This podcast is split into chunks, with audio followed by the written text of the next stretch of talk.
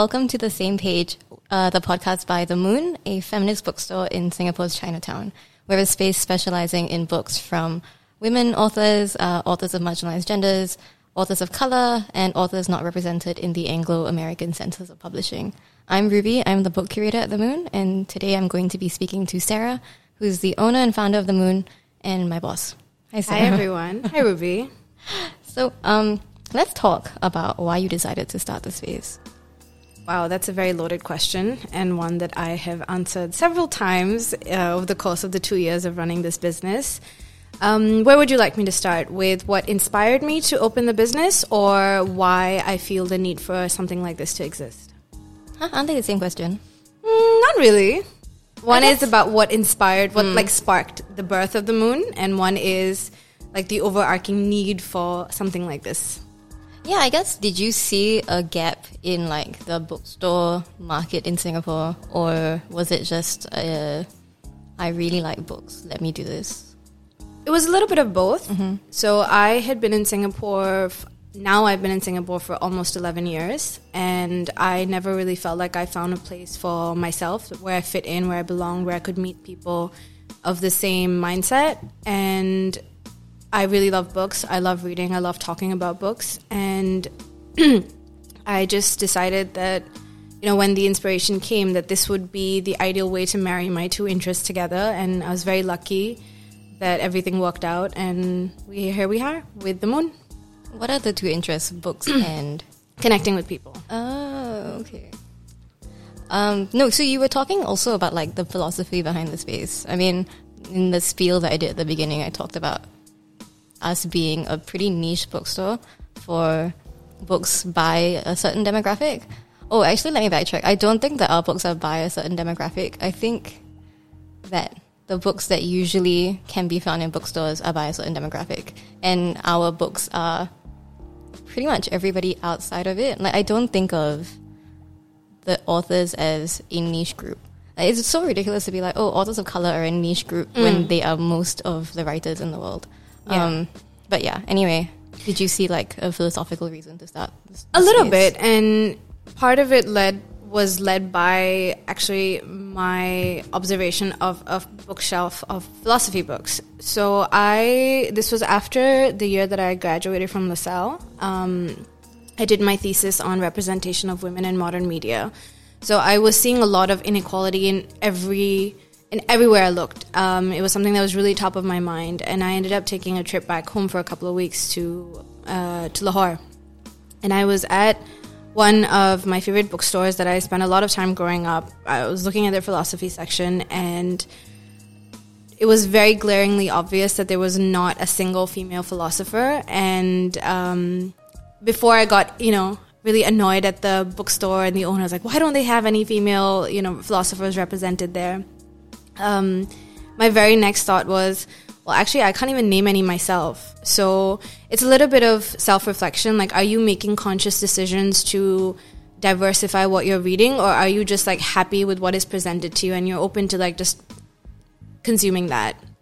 Um, that kind of got me to reflect on my own bookshelf music I was listening to, the films that I was watching, and to put a little bit more thought into who are the people who are creating these things and what is their intention, what is the agenda behind, and how is it informing my view of the world. Um, and that made it very obvious to me that what I was consuming wasn't as diverse as I would like it to be. And it was a very limited viewpoint that I was consuming.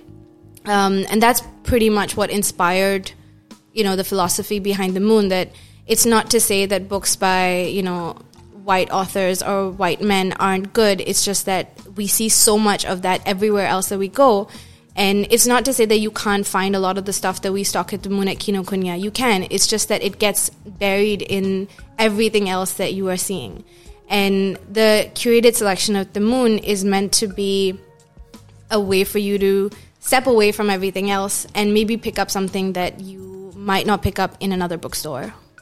Yeah, I also like just want to clarify that we do stock white male authors. We do. This is a question that we get a lot in store from people who aren't regulars. Like they'll walk in and I'll give them this spiel about what the bookstore is, and they'll go like, "Oh, you guys are racist and or sexist because you don't have white male authors." But we do. We do stock.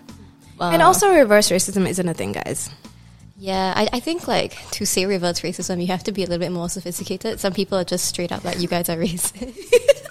um, no, but we do, I, I do enjoy a lot of books by, you know, white male authors. We just brought in Cat's Cradle by Kurt Vonnegut, which is one of my like, all time favorite books. And I know one of your favorite books is Dune. Oh, absolutely. I adore Frank Dune. Herbert. Yeah. Um, and so it's not, we're not like angry feminists who are like, oh, men suck, white people suck, let's not read their stuff anymore. It's more like, it's so great that they've been given the chance to publish and write and have like the machinery of the publishing industry behind them for like decades, right?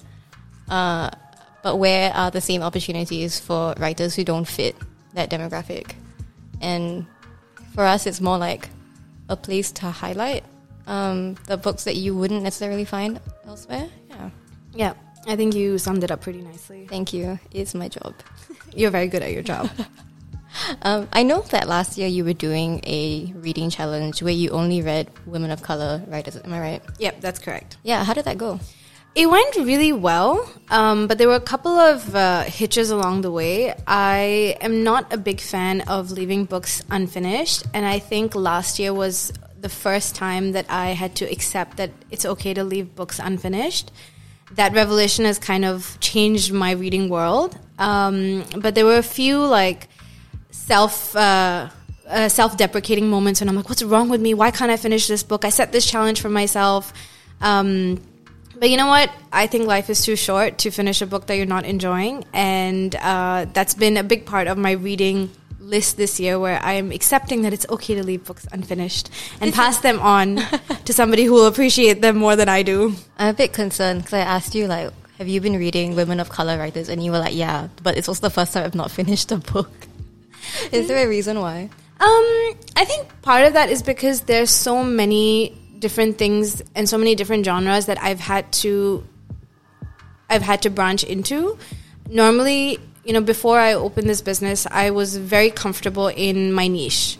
I will pick things that I know I'm going to like. So it's very easy for me to finish them. But with this challenge, not only am I, you know, reading only women of color, I'm also being forced out of my comfort zone into different genres. And that's, I think, what led me to not finishing certain titles. So, what? How would you describe your reading comfort zone? I like science fiction. Yeah. I like fantasy. I like something that takes me away from the day to day reality that I have to face. Um, so something that I can just kind of lose myself into, because I think a lot of with other kinds of readings that I'm doing, whether it's like something that's self help or a business book, you're constantly thinking of ways that you can apply that knowledge into your life. So you're thinking into like there's two layers to what you're reading. One is what you're reading on the spot, and one is the how can I make this useful. But with something that's science fiction or fantasy, there's none of that. You're completely losing yourself into that new world that's being built. And for me, that's always been a great form of escape all through my childhood growing up. That was a genre that I always enjoyed. So I'm learning how to break myself out of these like comfort zones and read things that will enrich me in different ways. Have you discovered new like female science fiction fantasy writers in the course of the challenge, or just in the course of like working here? I have. I can't name any at the top of my list because I read a lot of books, but I have several, and I think we can jot them down at the end. I think uh, I'm very familiar with your bookshelf, so I know that you have read The Priory of the Orange Tree. I'm, Or s- it's- I've just started it. Yeah. Oh wow, I'm good. Um, and uh, let me think. What else has Sarah read? Have you read Octavia Butler? a long time ago. Yeah. We brought in one of her books for an event that we did a couple of years ago, like I think in 2018. Yeah, we think we, we're trying to be a little bit stronger on genre fiction. I think um, it's very easy to find women writers in general fiction because it, it's not like closed off to Yeah. women. Um, but in genre writing, like science fiction or fantasy, obviously there are like standout female writers, but by and large, the famous writers are still Yeah. men. And I think maybe that's why, like, Yeah. when you were breaking out of your zone, it was a bit hard to find. I think so. I mean, if you go on any uh, any like book blog or something like that and try to look, oh, what's the next book that I read? It's mostly white men who are writing, who are being talked a lot about in terms of what science fiction book or fantasy book that you can read. And one specific example I can give is Brandon Sanderson. He is a fantastic writer, and um, he continued the Wheel of Time series after the original author, Robert Jordan, I think, passed away. Uh, and he started his own like series of um, a very ambitious novel that he was writing. And I read a couple of his, and I really enjoyed his books. But every time I went onto like an online blog or platform to search for something else to read, his name kept popping up. And it was frustrating after a certain point because he's a great writer, but he's not the only writer who's writing something worthy of the genre. Uh, and it was a bit frustrating for me because I couldn't really see anybody else who got that same level of um, appreciation as he did. Mm, yeah. So how do you do you go onto blogs a lot to look for new books to read? I try not to. Um, by and large, ever since I opened the bookstore, it's been a lot of uh, whatever we get in the store. I try to read that. Mm. Um, occasionally, I will take a trip to Kinokuniya and pick up something that I see off the shelves. I'm not much of a recommend me a book person. I try to like figure it out on my own. But lately, I have been taking recommendations from you specifically because you seem to know my reading habits so well. Yeah, Sarah's very predictable when it comes to reading. A little books. bit, yeah. If it's a book set in South Asia with a strong female protagonist, I can probably sell it to you. Probably. And I think a big part of the reason is that growing up, I didn't really have a lot of books like that. Um, there were not very many South Asian female protagonists, and any, especially based in South Asia there were a couple of books that I read with South Asian uh, female protagonists based in the UK or based in the US, talking about the immigrant experience living in those countries. But there was very few that I read um, that were that looked like the lives that I was living. Oh, so can you tell me like what books now kind of represent that experience? I know that you're a big fan of Nimita's Place. Oh my god, Nimita's Place was one of like the best books that I've read in the past couple of years. I recommended it to my mom and me recommending a book to my mom has to mean that it's great because she is so picky with anything that she reads. So, just for context, Nimita's Place is written by um, Akshita Nanda, who is a friend of the moon. We've hosted her book launch. We've had we actually discussed Nimita Place, Nimita's Place at our first ever book club. Mm-hmm. So we're like very fond of her. And maybe you want to give us a summary of the book. Sure, I'd love to. Um, so Nimita's Place is uh, set it tells the story of uh, two women uh, who have the same name. One is Nimita, who is living in Lahore pre partition, and one is her granddaughter, Nimita, who is living in Singapore in uh, present day. I think the book was uh, released in 2016, so 2016. Um, and the story kind of follows the struggles and challenges that the two women face in their lives. And I think what I particularly enjoyed about this title was the I don't really get to experience my home city in the way that I would have liked to. And seeing Nimita's experiences in pre partition Lahore kind of gave me an insight into the kind of lives that my grandmothers and, you know, ancestors would have experienced. And it was a very heartbreaking story because my family went through experienced partition and moved over from Amritsar to Punjab, uh, to Punjab on the Pakistan side. And what Nimita experiences is the exact opposite, where she has to leave her home in Lahore and move to India, to Delhi. And it's a story that so many people went through, and I know nothing about it from my family because that history, that records, we don't have any of that.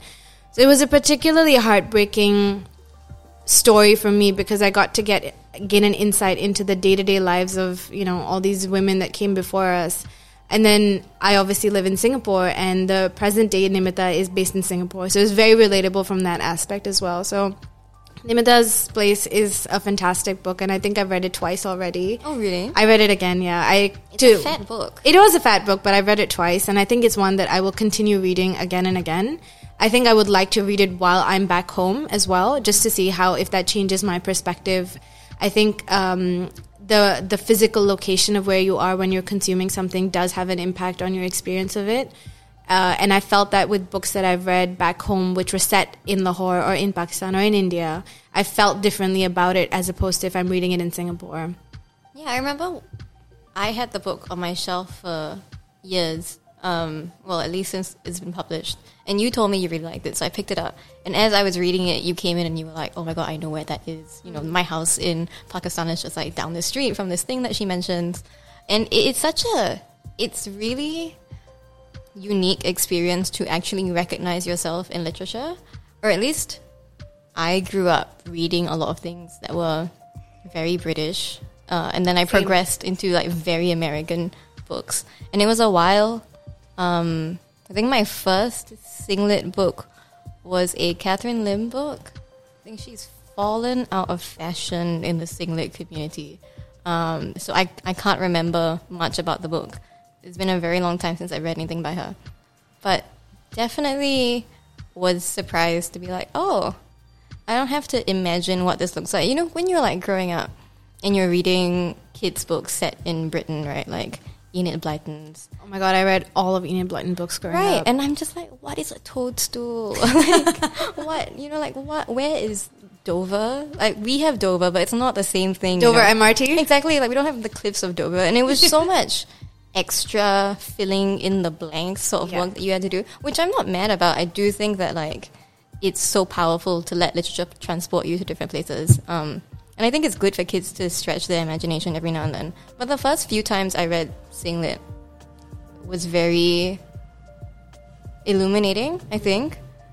Like, oh, there can be books written where I live, which is such a stupid thing to say. Like, Yeah. obviously there can be, but you know, Yeah, you no, know I exactly totally, what I know mean. exactly what you mean. I think that uh, one of the Enid Blyton books that I read a lot was the Malory Tower series, uh, where there's like, They're in like a boarding school. in a boarding school, and I remember going to my parents and being like, "Why can't you send me to a boarding Oh school?" my god! too? I asked my parents if they could send me to boarding school, and they were like, "What boarding school? Like, what is Singapore that? so small. Where do you want to go?"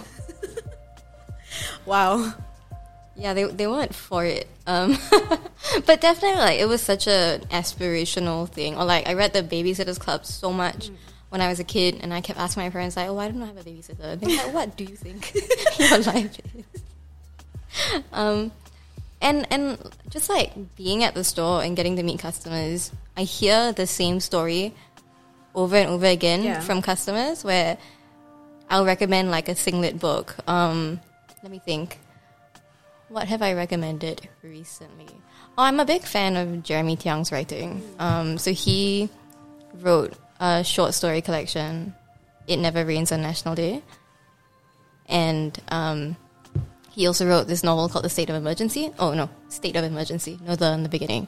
And one of them is set in present day Singapore, and one of them is historical. And I recommend them over and over again to customers. And if they're regulars, they'll come back and they'll be like, "Oh my god, I've never read anything like that before. I've never read historical literature set in Singapore. I learned so much about my own political history, and it was also just very cool to have characters and recognize them and go like, oh, this could be someone that I passed on the street, Yeah. you know? Yeah, and I think like another writer that really encapsulates that is Balli. Oh, I Uh, love her. I know. I've literally read all of her books. Balli Kaur Jaswal, um, she's written two books set in Singapore, uh, Inheritance and Sugar Bread, and both of them are about Sikh families in Singapore. Um, it's not a demographic that is huge in Singapore, and I think she might be one of the only writers writing from that perspective. I think writing so. fiction from that perspective. I think so. I haven't read Sugar Bread, but I've read oh my gosh, Inheritance. you have to read Sugar Bread. It's been on my list forever. And I read her other two novels, uh, which was Erotic Stories for Punjabi Widows and The Unlikely Adventures of the Shergill Sisters. And with all of her books, whether they're set in Singapore or somewhere else, like the moment you pick it up, you know you're not going to stop until you are done with the book. Like I've, I read very fast, but I read these two, all of her books so, so, so fast. I couldn't get through them fast enough. Um, and I think that she has this way of bringing her characters to life that I find a bit rare in South Asian writers. Um, the qualities that they depict, it's very like I could, she could be writing about my cousins or my sister or my mom or my aunts. Like it's that relatable. Oh yeah, her characters are incredibly real. I remember when I was reading um, erotic stories for Punjabi widows. I think I stayed up till like three or four in the morning. So I started the book pretty late. A late. sign of a good book. yeah, and then I was like, oh, I need to keep reading. I need to know what's happening to the characters, and I've forgotten their names at this point. But I do think about them every now and then. Like I can sort of picture. Um, so the plot of the book I don't want to give too much away, but you can tell from the title that What it is? you can kind of tell that Punjabi widows are involved. So the main character is a young woman. Um, she's South Asian In and uh, British. part of the Sikh commu- community in London. Yes, yeah, and uh, she finds herself becoming a writing instructor to a bunch of old widows, uh, and they start writing erotic stories. That's I think that's all you need to know. Yeah. It And was I- a very yeah. funny book. Yeah, and I can like picture the room that they're in. I can picture all of these like old ladies wearing, you know, like traditional clothing, uh, making faces at each other. It's so she's such a vivid writer, and I feel that way about all of her books. And every time I sell her book to a customer, they'll come back and they'll say like, "I didn't even know that I could read something like this." Yeah. uh, which is is a bit sad to think that it's like 2020 and there are still people who've not read books set in their own cities or in their own communities. Yeah. There was another similar ish series targeted towards like young adults uh, that I read growing up. I don't recall the name of the author. It was such a long time ago. But I remember the title of the first book was called Bindi Babes. And it was about these three um, Punjabi sisters living in the UK, and their mum had passed away, and their dad was trying to be, you know, a good parent, but like not try to bring uh, people home or not date. And then these these three girls are kind of uh, dealing with their Indian identity, the fact that their mum has just passed away, and um, um, being, you know, uh, British British citizens, British citizens, and I found them so funny, but they were very rare. Like I, I remember looking at looking for books like that when I was growing up, and they were few and far between. So when I read Balli's books, it reminded me of a little bit of a adult version of those books. Oh yeah, I can see that. I think her latest book, uh, The Adventures of the Shergill Sisters, is about three sisters uh, going on a trip together, and their mother has just passed away, um, and they're you know figuring out how to be adults, figuring out how to love each other. It's a very sweet, um, turbulent story. I Yeah. guess it's a it's a great road book. Like they're taking this giant road trip around India. Yeah. Uh, and I, yeah, it is. It is really special to read books that are that kind of like strike you close to home. But the interesting thing about that book is I have never been to India, Mm, and I've I never been to India either. What really? I I just I can't. I would not. I applied for a visa a couple of years ago uh, to go for a friend's wedding, and I got rejected. And then the you know the relations between the two countries are so tense, usually all of the time, that uh, I don't think that at least in my lifetime I'm going to be able to get to go to India. Wow. Yeah. Okay. That like small Yeah. small details Yeah. really ruin the mood. Oh no, I'm so sorry about that. I mean, No, I didn't just mean it in about like the weight of political history. Um, It is a lot. I think that I I feel like you know coming back to Nimita's place and Balli's books as well. Like I really appreciate these books because they give me an insight into our shared history. And if you come from a place like Pakistan or India and you've grown up, you know, and you've gone to school in these countries, you'll know that the education that we receive is so biased and so it just gives you one perspective.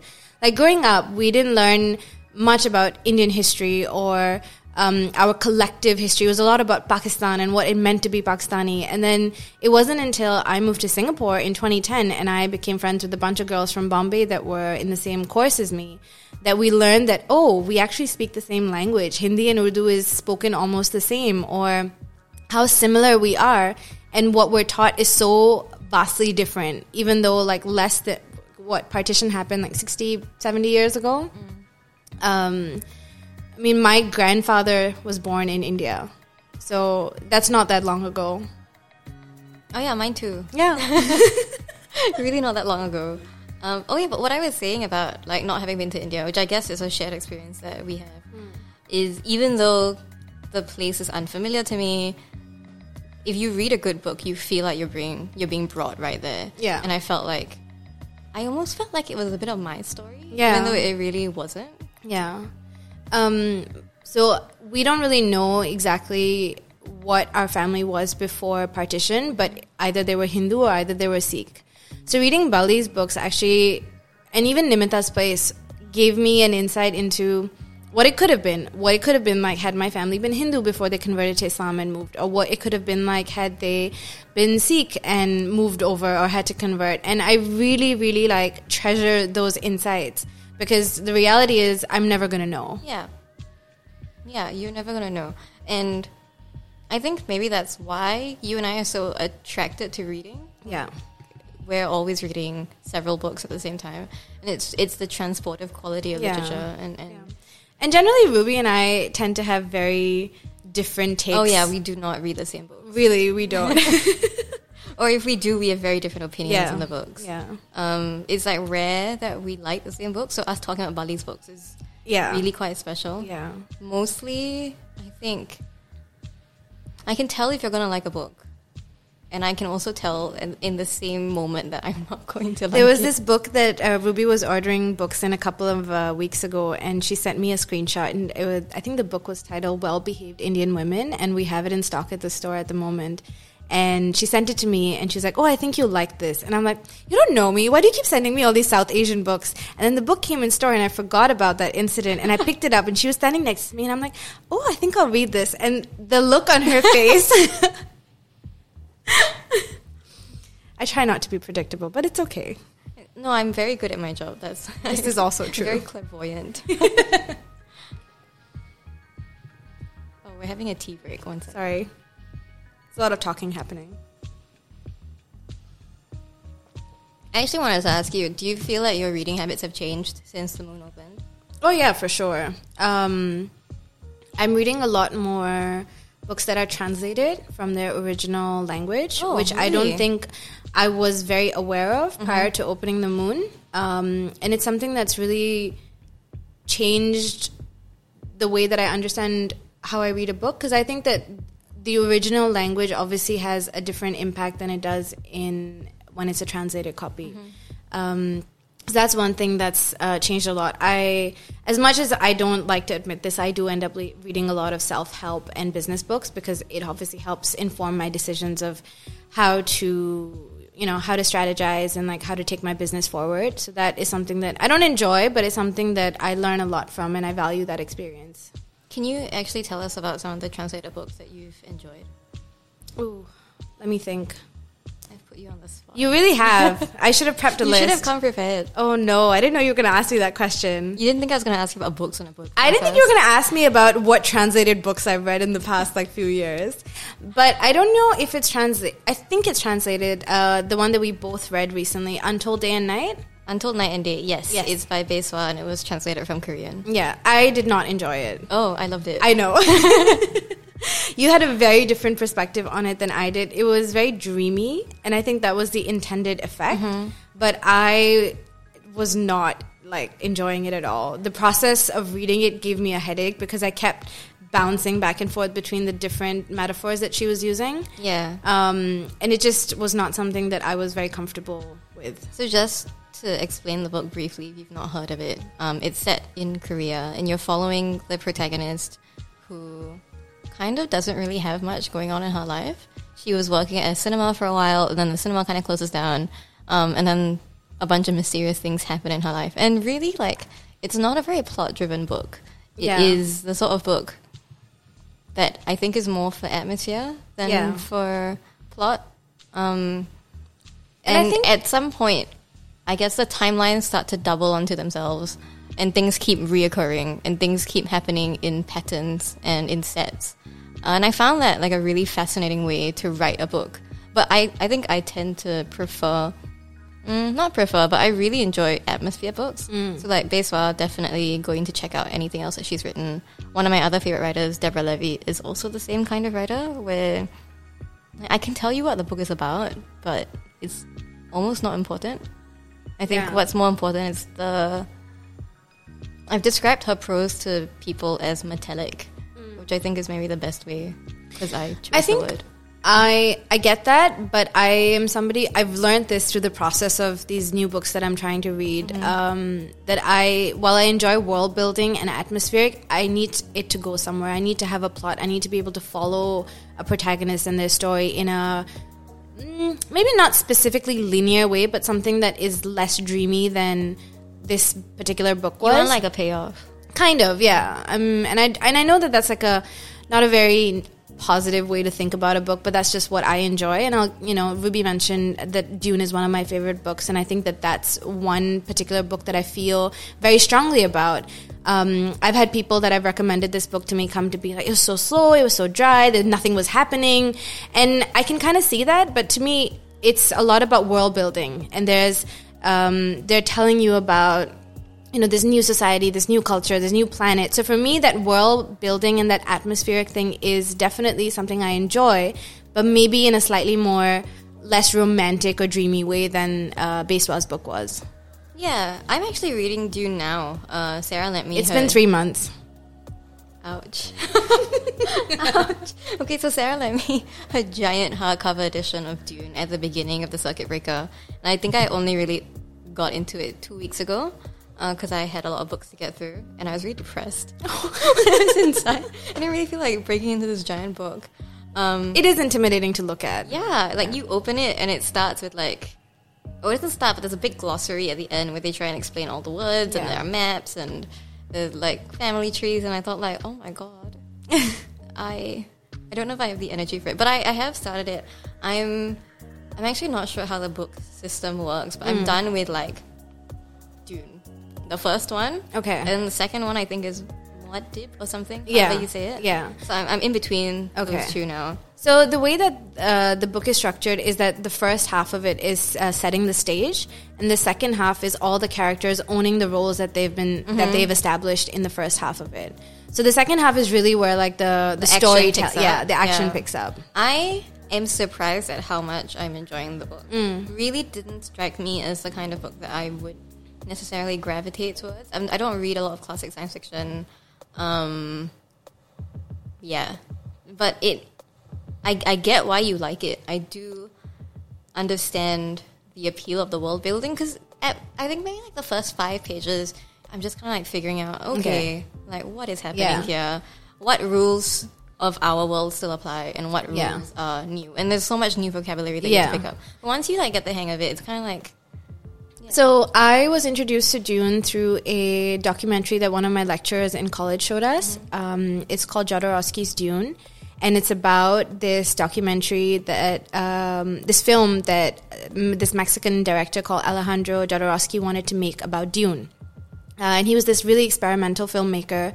And my professor showed us this documentary, and I was so inspired by this person and his passion for this book that he hadn't even read. Huh, he he just read it? he hadn't read it, which was the funniest thing in the world to me. That he like put three years of his life and all this money into like this project, and he'd never read the book.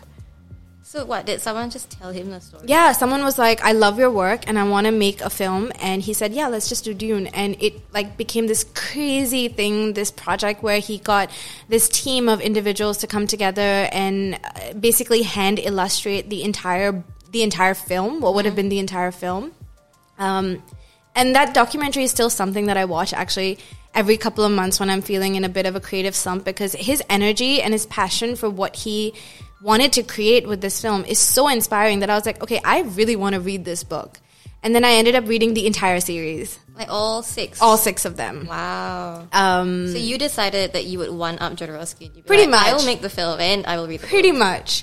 Um, there is a new film coming out, like uh, yeah, this okay. year. So I don't like Timothée Chalamet, and the whole time I was reading it, I was like, I can't believe he is going to be the he gets to play this yeah so in the in the what would have been this film that jodorowsky made he actually trained his own son to play the role of paul and like he put him through like hours of grueling martial arts training to be ready to play this role and then the film just never ended up getting made so I found that that particular bit of the whole thing that you know really inspired me. That despite the fact that this film never got made, the impact of the, that team that came together can be still seen in film to this day. Because that team then took those ideas that they worked on and they went to work on projects like Alien. They went to work on projects like Star Wars and um, what's the one with um, oh my god I forgot the name of it, but a whole bunch. Sorry, nothing. no, that was a bad joke, Ruby. Um, uh, Indiana Jones. Yeah. Oh, what? Okay. Yeah. I guess desert. Mm, I don't know. I mean, it was a lot of like the way that he was planning to shoot this film, and those particular scenes. He actually all of the all of these people then ended up going and working on these other projects and taking that creative inspiration into the rest of the work that they did. So in the documentary, they describe Dune as the greatest film that was never made because it has such a big impact on the film industry to follow. Which also makes it the greatest book that he never read. Pretty much. Yeah, wow. I do love books. When actually when books come out um, and have like movie spin-offs, do you watch the movies? Sometimes. So there was one book again, which uh, you loved and I was not a big fan of. Uh, we had it at the store. Um, You gonna say uh, Drive Your Plow Over the Bones of the Dead. yeah. Did I get it right? yeah. I always get the title book- wrong. It's a very long title. This book is by Olga Tokarczuk. I think I got her last name right. I think she's Polish. She is Polish. Um, she won the Nobel Prize for Literature last year, and this book is about an eccentric old lady who is trying to solve a series of murders. Who's trying to solve a series of murders in her small town village. Um, very charming old lady, but the prose is very dense. I think she's a very Mm. It's translated as well, right? Yeah, but she's a very like stylized writer, and I get why you weren't having Yeah. it because it, it's kind of like whacking through the weeds with a A little bit. I mean, the premise of the book was something that I was really interested in, and you and Elaine raved about the book so much that I really wanted to give it a shot. Elaine works with us. Elaine is the tarot reader at the Moon. Yes, and she takes all of the beautiful photos that you see on our Instagram feed.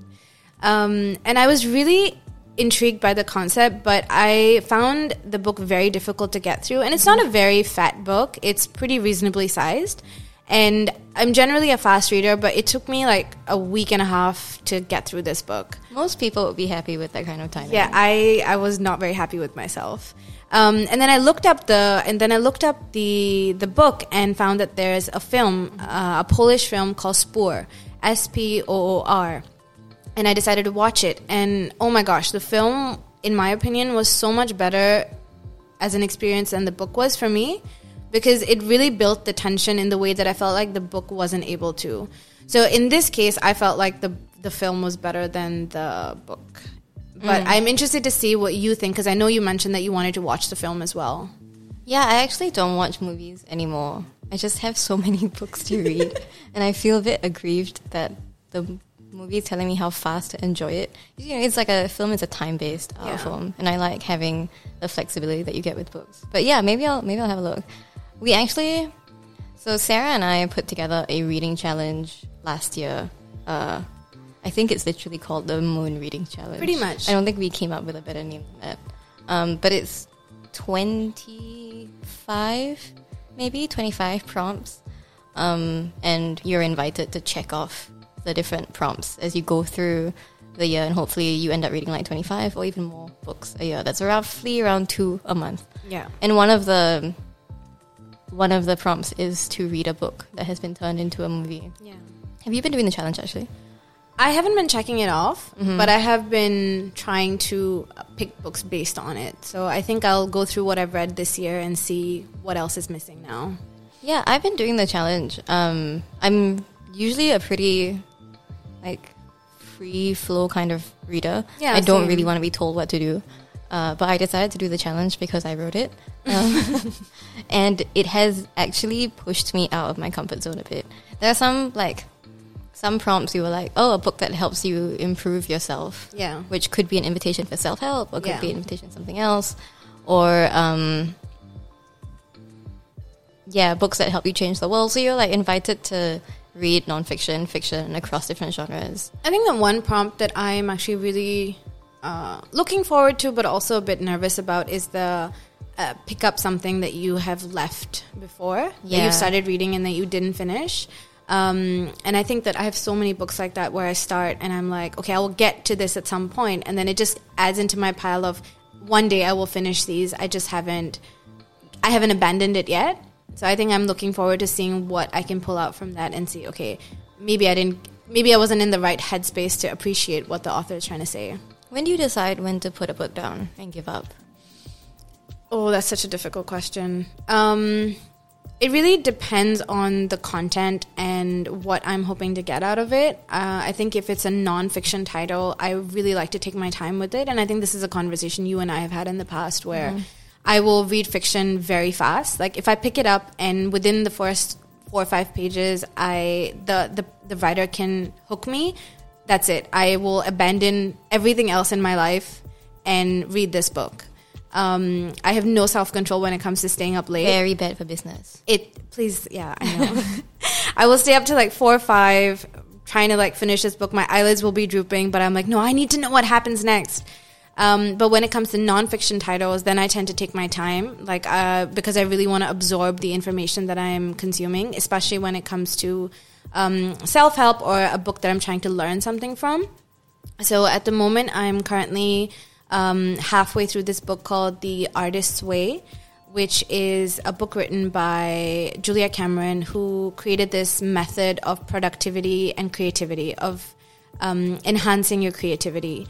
And that's something that I have been taking my time with because it's a lot of self reflection. So you read and you reflect and you journal about it. And that's something that I I know I'm going to take my time with this particular book. You, but you've been reading it as part of a reading group. I've been reading it as part of the group, but I have fallen behind. Mm-hmm. Um, and I know that a couple of other people in the group have also fallen behind, and that's part of what she says is inevitably going to happen. Um, so I think that once I finish the the group, I will continue to do it on my own as well. What do you find valuable about this book? So she talks about creativity as a path to spirituality, which is something that I really resonated with. She has two key fundamentals that she talks about when it comes to tapping into that inner innate creativity that we all have. One is morning pages. So the first thing when you wake up every morning, you do three pages of free flow journaling, and it's kind of um, whatever you know pops into your head, whatever whatever it is that you need to get out of your system to be able to focus on the task that you have on that day. Um, and the other is a once a week solo artist date, which is something that you d- you go out and do to nourish yourself creatively, and that's something you do by yourself. So these two tools um, together, one is to empty your head, and one is to fill it. Um, and it's something that I have attempted in the past on my own, but it wasn't until I joined the reading group that I really felt the benefits of it. But you know life happens and there's lots of stuff that's been going on. So i've kind of fallen off the wagon a little bit but i'm hoping to get back on this week. We're actually going to start our own series of workshops yep. for the artist way next month. In uh, late september yeah. Oh yes this will probably be out in september. This episode will be out in september. Um, yes i think it's been really interesting experimenting with different formats of reading. I, I tend to think of it as a very solo activity. But we've been doing book clubs. Well, we stopped since Circuit Breaker, but we, we tried it a few times before. Um, and we also host the Queer Women's Book Club yeah. um, at our bookstore. And it's been really interesting for me to experience reading as a group activity because I, I think I see myself as quite a introvert mm. or at least like someone who likes a lot of alone time. And reading is nice because you can do that. Yeah. Um, but it was always very interesting to hear what other people have to say about the book. Um, have you experienced that your reading of The artist Way has changed based on being in the group or reading it by yourself? So the book is split into chapters that you have to read weekly. So once a week, um, we have a Zoom chat where we all come together and we discuss our findings from and from the last week and what our experiences were. And knowing that I need to come into this group with something to say or be able to at least know what the other people are talking about has definitely put that pressure to read the ch- at least read the chapter. So it's like school, though. A little bit. Okay. Yeah.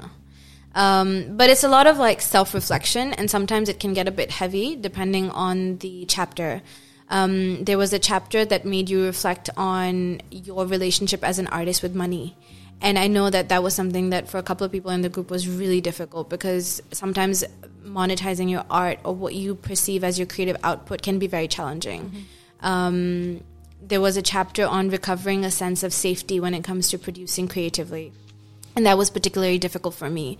Um, I honestly, I think this particular book and the course that we are planning to launch as well is a lot about what you put in it. If you're willing, to, you if you're willing to put yourself as much as you want to in it. Like if you're willing to go deep and uncover a lot of you know your creative blocks you will get a lot of output but if it's something that you're doing purely for the sake of scratching the surface then that's probably what you'll get in return also Yeah, I guess I've, I asked that question because I've been thinking a lot of the moon as a space for community. We are a bookstore; you can come in, pick up a book, and leave.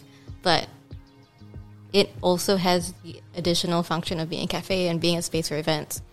And we have regulars, we have people who keep coming back. I think you hired most of the staff because they just hung around the store. pretty long. much they just wouldn't leave so I was Yeah. like let me pay you to be here Um, and we're actually coming up to our second anniversary, which is on the 21st of September. Yeah. I was wondering if you had any like thoughts on how we've evolved as a community space. Oh my gosh. So I feel like I feel very grateful when I see a lot of our regulars come into the space and because it makes me feel like what I intended, what I set out to do, which was, you know, build a community space, have a have a place where people can feel comfortable enough um, that it can be their second home. They can feel free to express themselves or be themselves. Um, and I see all of our regulars and a lot of our staff who come through as well. I it makes me feel very grateful that what I set out to do ended up happening. There's always room for improvement, and I'm constantly working on you know ways to be better at what I do and provide a more holistic experience for our customers and for the staff as well.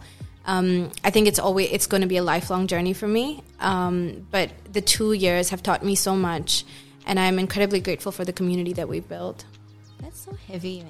I thought you were gonna be like, Sorry. it's very cool when people tag us in Instagram photos. Oh wow! I mean that is pretty cool too. no, like this is a lifelong journey for me, and I've taken my vow of monkhood very Oh seriously. my god! Sorry, Ruby. but it's true. I do feel that strongly about what I do. I mean, we we do have a very fun job. Yeah, It's it's really dope to work at a bookstore. we get to talk about books and drink coffee a lot of the time. So Yeah. Um, we actually are planning a whole series of workshops for the anniversary and beyond. I guess we're like taking our position as a space more seriously. I think the circuit breaker definitely helped to um, help me think about things in a different way because I was so focused on creating a physical space that I kind of neglected our our potential audience that you know we might be able to tap into overseas and in different parts of the world or people who just can't make it down physically. And I think the circuit breaker has made me think about it in a different way that, you know, we've built a physical space for two years now.